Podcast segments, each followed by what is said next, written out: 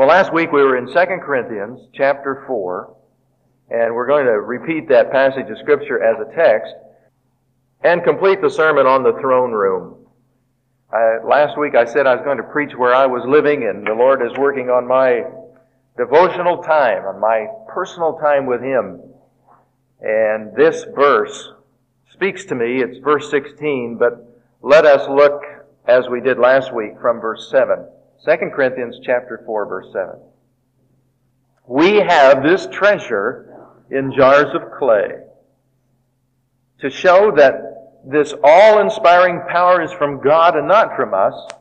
We are hard pressed on every side, but not crushed, perplexed, but not in despair, persecuted, but not abandoned, struck down, but not destroyed. We always carry around in our body the death of Jesus, so that the life of Jesus may also be revealed in our body. For we who are alive are always being given over to death for Jesus' sake, so that in this life we may, so that his life may be revealed in our mortal body.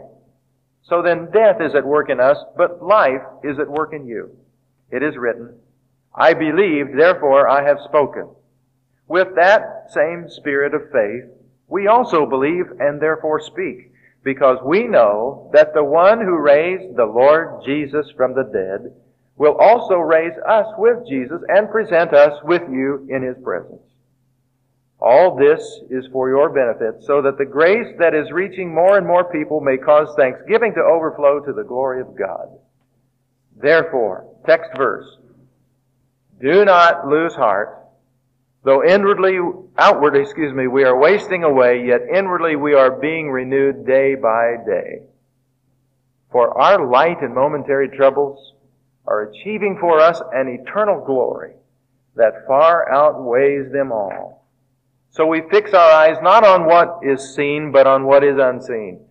For what is seen is temporary, and what is unseen is eternal. The outward is wasting away, but the inward man is being renewed day after day. That's what the Lord has been working with me on. And in this passage, we identify that yes, in our lives too, there's an outward and there's an inward. And we mentioned a couple things last week that one of the hindrances to the, this renewing of the inward man is that when we get into the throne room, when we get that personal and private time with the Lord, many times we can get on a side track and not fix our eyes on Jesus, not focus on the unseen things, but about some of the things on the periphery. And we cited one of those external things is just to begin to major on something that is, is external. And as we major on that, we're in the throne room, we're in the prayer, but we're not focusing on Christ. And so the inner man is not being renewed. Oh, we're praying, we're spending time with Him, but the, but the heart of the issue is to see Jesus. It's a place where we worship and adore Him. The apostle Paul purposed to focus on the inward and to renew the inward day after day. And we mentioned that the hindrances that come along can sometimes cause us to tend towards hypocrisy. And one of the things that, that I enjoyed finding out in studying for this sermon was that hypocrisy does not, is not born out of the spirit of rebellion. You don't say in your heart, I'm going to be a hypocrite. But it's born out of a spirit of substitute or out of compromise. And it starts with things that are things we're supposed to do coming to church and being involved, singing in the choir, teaching a Sunday school class, paying your tithe. But you see, those things can be done for yourself, or they can be done, as we sang this morning, all for Jesus. And so the, the enemy comes in and he tries to get us sidetracked any way that we can because you see, if we live on this sidetrack and we're focused on the wrong element instead of on Christ, then we will, we will yet be a Christian, but we'll be ineffective. And we'll be frustrated because our lives are not accomplishing for God what we really want because why? We're not renewing the inward man. Last week I mentioned also the 23rd Psalm. Thou preparest a table before me. That, that verse has just come alive for me in the last few weeks. I see that as when I come to that table with the Lord in the morning time, that it's He and I. Thou preparest a table before me. And it is up to me to feast on those things that He lays before me. And there are things that'll feed my soul. There are things that direct my focus right to Him. So I see who's at table with me. He has invited me to come. And so keep that in mind as we talk this morning about those other further distractions that would, in our throne room, cause us to look to the right or to the left and we miss seeing Jesus clearly. Well, one of the things that come, comes to mind, I've titled it A Myopic Vision of the World. That can be distracting. It's impossible to discover Christ and to renew the inward man without discovering the needs of the world around us. You believe that? That it's impossible to get acquainted with Jesus and to get to know Him better and better and more intimately every day and not respond to the needs of the world. I believe if we do that, if we're renewing the inward, we'll become more and more conscious of the lost world around us. I think that's an evidence of being renewed. And we're only kidding ourselves if we if we begin to pray and get to know the Lord, and as we pray for the world, we do not love the world more and not reach out more and more and more, and find that from our lives there's more giving and meeting this need and this need and this need and this need. Why? Because it's on His heart. And if we're spending time with Him and we're getting to know Him in this throne room of our lives, we'll, we'll find that, that we will be living the same way that He lived on this earth. I'll remind you that in Matthew 25, Jesus said this, they will also answer, speaking of the time that we'll all stand before the Lord. They will answer, Lord, when did we see you hungry and thirsty and a stranger and needing clothes or sick or in prison and did not help you? And he will reply, I tell you the truth, whatever you did to the least of these my brethren, you did to me. The verse I read to the kindergarten kids this morning. God loved the world so much that He gave. And if we are loving Him and our love is developing in Him, we will have the same pattern in our lives. Was it not Jesus who told His disciples, in the same way that the Father sent me into the world, so send I you into the world? Even in the throne room, we can begin to, to to pray for needs around us without being changed. And we can say to ourselves, I preached two weeks ago or three weeks ago on deceiving ourselves. Sometimes this can happen. We, we think we're, we're doing a real good job, but if we're not being changed, if the Lord's not changing the inner, if it's not being renewed, and if I'm not challenged to be more like Christ in the throne room, I might be just going through the motions of prayer without really allowing the Lord to deal with the inner, the inner man. Another thing I thought that's a, that can become a hindrance in the throne room is this. Anything less than complete obedience to the known will of God hinders renewal. Obedience. Jesus said, Why do you call me Lord, Lord, and do not what I say? And I wrote this down. Absolute honesty is required in the throne room. Boy. if we're not completely honest before the Lord in our obedience to His Word, then we will fail to renew the inward man. The renewal of the inward means I look at myself through the truth of Scripture and I confess my lack of being like Christ. Then I wrote down little things. Really not little things, but we call them little things. God constantly gives us opportunities to do little extra things for Jesus. These things check our eagerness. They show how eager we are to please Him with little gestures of love. Delaying obedience, ignoring the Spirit's suggestion can short circuit God's power in your life. Let me give you an example. Philippians 4.8. Most of you know Philippians 4.8. You might not know what's there, but when I quote it, you will and 9. Whatsoever things are true, this is an abbreviated version, honest, just, pure, lovely, and of a good report, if there be any virtue, if there be any praise, think on these things. Then it says, in 9 it says this, whatever you've heard, put it into practice. Now we, we have a tendency to read right over that. Couple with that verse the words of Jesus that said, Why do you judge your brother, or why do you look down on your brother? Or on the directive from Ephesians that says, Do not grieve the Holy Spirit of God and get rid of all bitterness and rage and anger and slander. Be kind and compassionate one to the other, forgiving each other, just as Christ forgave you. Do you know that I'm coming to the conclusion that nothing drains the inner person, the strength of the Spirit more than having unkind thoughts towards another person. Unloving words and gossip and slander at the expense of others, and negative cuts, they rob us, of our power and our sweetness of God's love. Anything contrary to the love of the Holy Spirit is devastating to spiritual power. And we need to be sensitive not to grieve the Holy Spirit. With one critical remark, you can destroy the blessings you've received from hours of prayer. We cannot afford to grieve His loving nature. Now, when we read that verse, we think, that's a little thing. But is there anybody here that doesn't know what I'm talking about? I don't believe so. Because you see, when we come to the throne room, we've got to be absolutely honest. And if we're not, we're not being renewed. Not the way God wants to.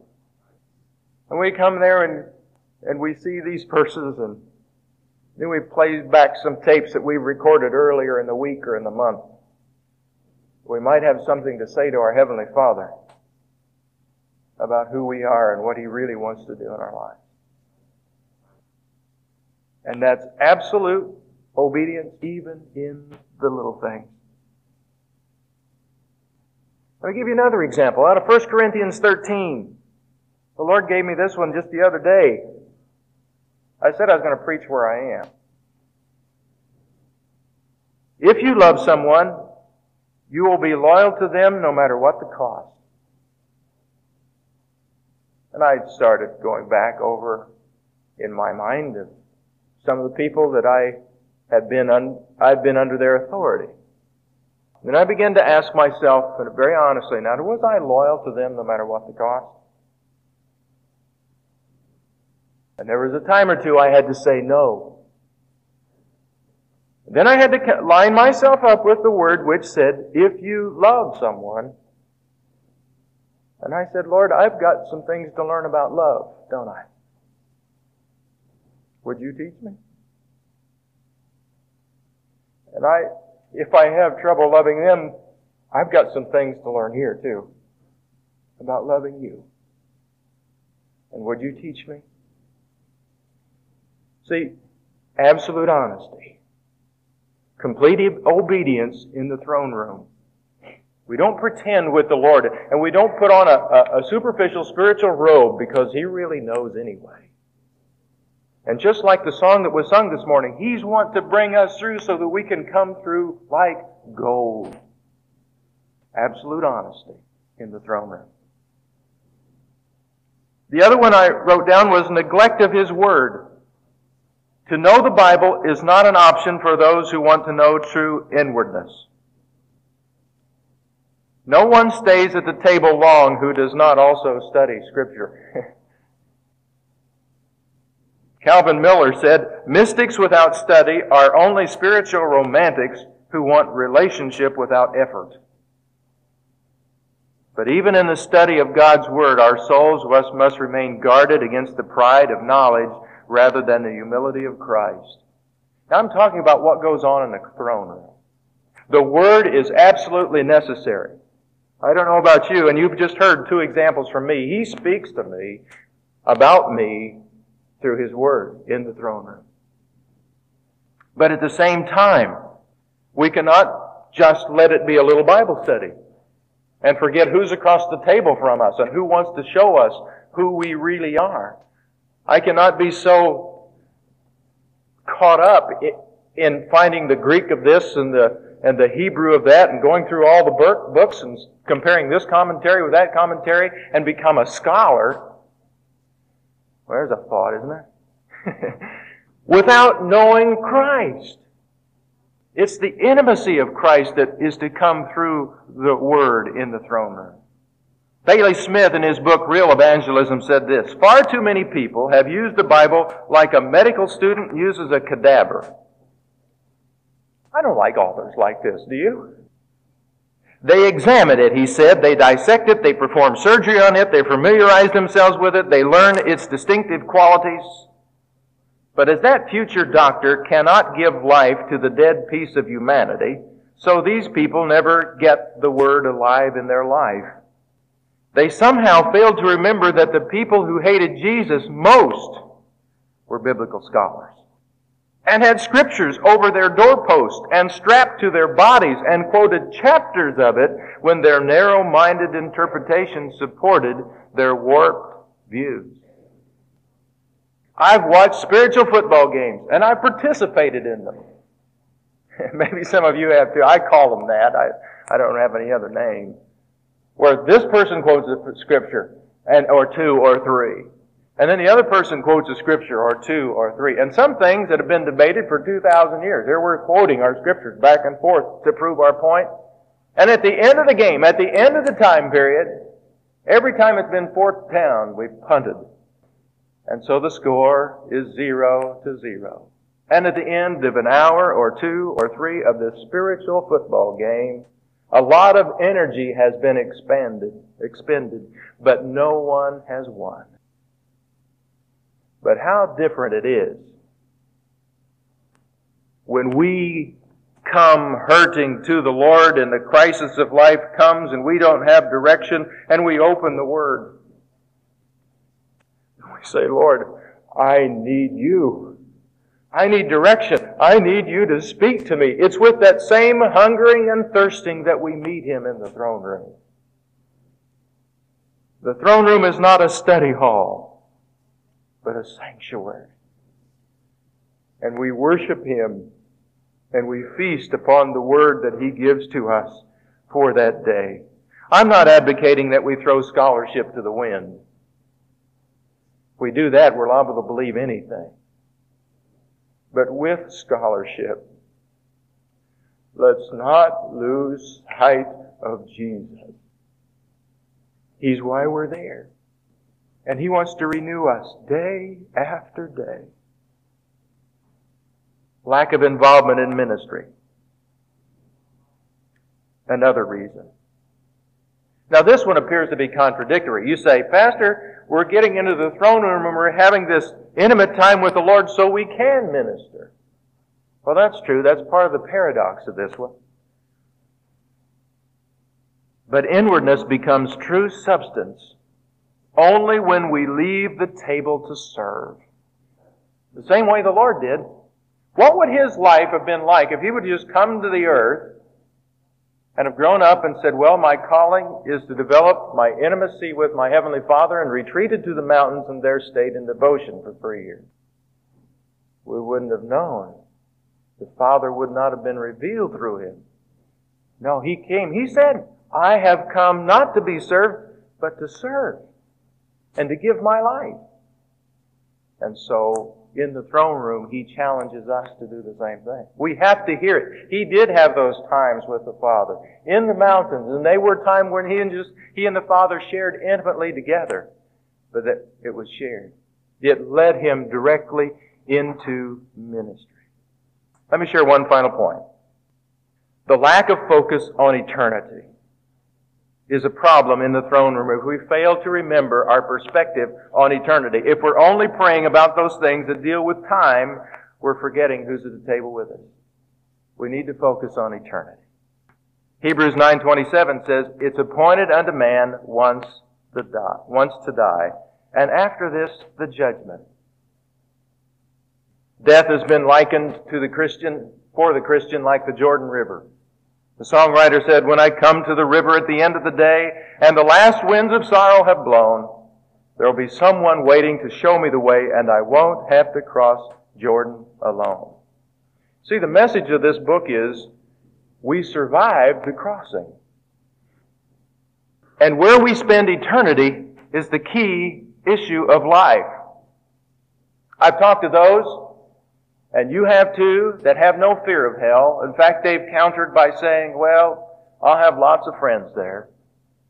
Thomas Merton described hell this way. Hell is where no one has anything in common with anybody else except for the fact that they all hate one another and, and cannot get away from one another or from themselves.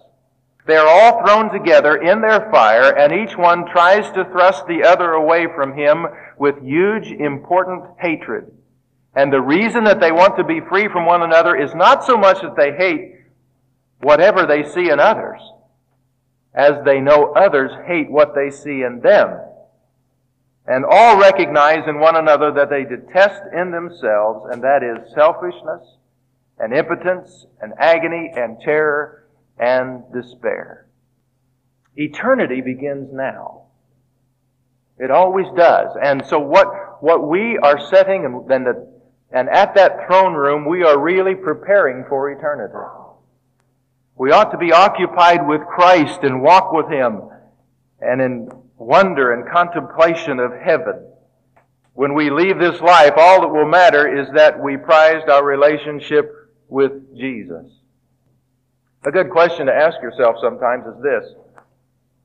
The thing that really is occupying my mind and my heart, will it matter 10,000 years from now?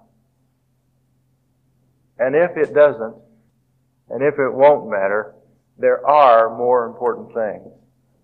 I'm not just, I'm not saying that these other things, these temporal things aren't important, that they have no value. They do. But we cannot lose sight of eternity. J.C. Pollock, in his book Hudson Taylor and Maria, which was J- Hudson Taylor's wife, describes this. She was at the point of death. And it was she and her husband that were there in the scene. And she says, My hair, it's so hot.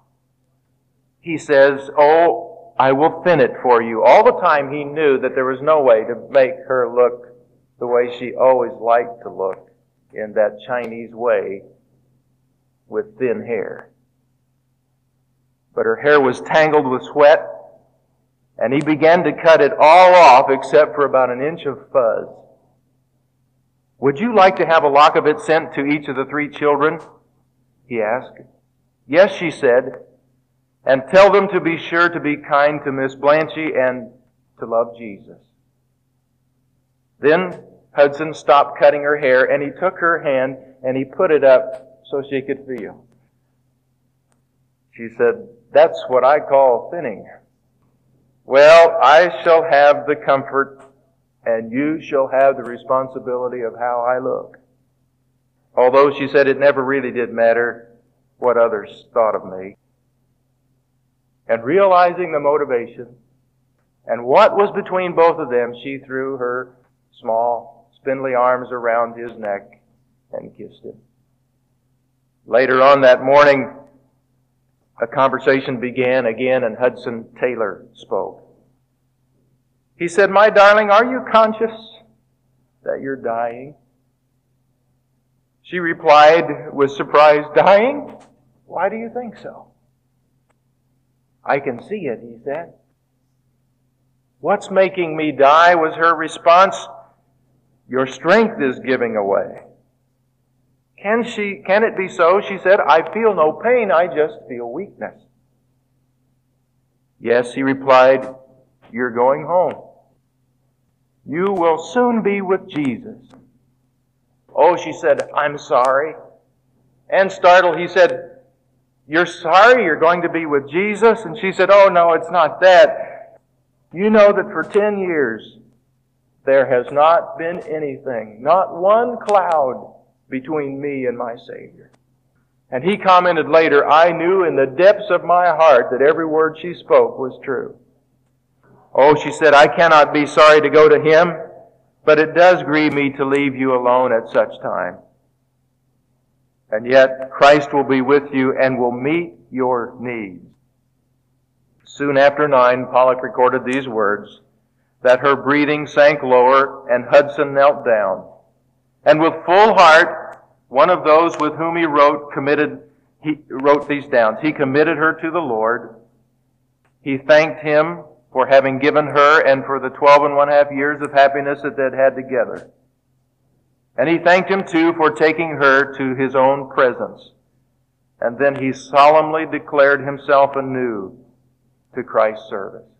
As we go into the throne room, I don't know if you'd be conscious of it day after day, but we ought to be made aware that one of these days, the one with whom we are at table will rise and will ask us to rise and will lead us to another place.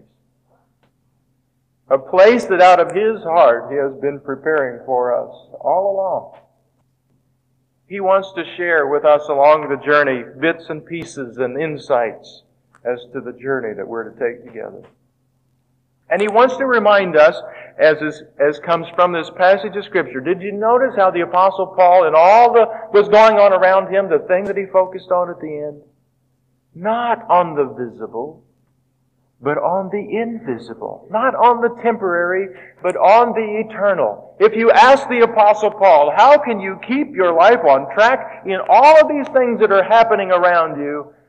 The, re- the inner man is being renewed day after day. He never lost sight of eternity. And that was his words of encouragement to them as well. We're headed for another place. We are not citizens of time. We are citizens of eternity.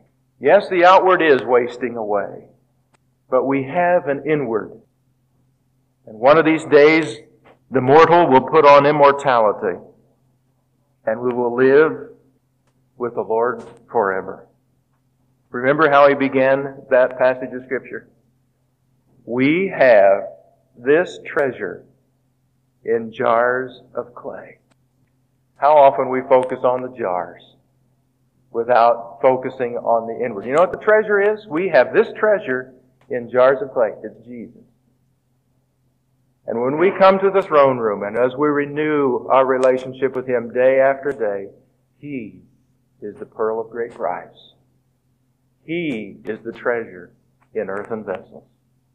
As we live before Him, to avoid all the frustrations and all the confusions and all the distractions, the only way that I know how to do it and where the Lord is teaching me right now to live is to be renewed in the image of Christ day after day.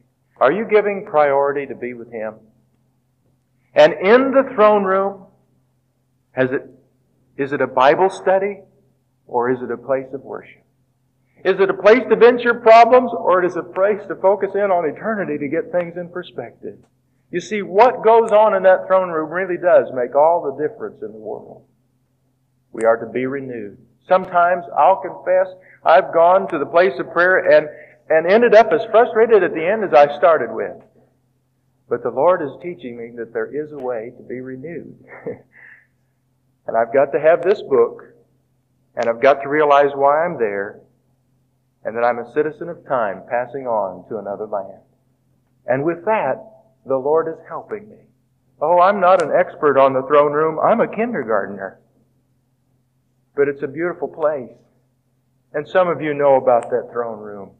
And some of you are finding out about that throne room. And some of you are longing to know more about it. Allow the Lord to be God, to be Lord in every area of your life. Complete obedience even in the little things. And you will be renewed day after day. Let's stand together.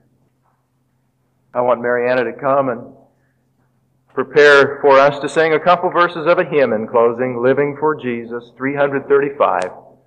And as she's coming, and as Karen is coming, let's look to the Lord in prayer. Father, thank you for this beautiful day. Thank you for this service, Lord. None of us are here this morning because we've got all the things about a relationship with you figured out.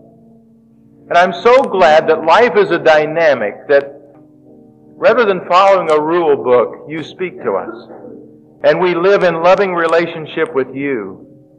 But if there's someone here in this service this morning that's just gotten off track and would like to talk to you before they leave and say, Lord, I want to make a commitment that I'm going to meet you in the throne room of my life.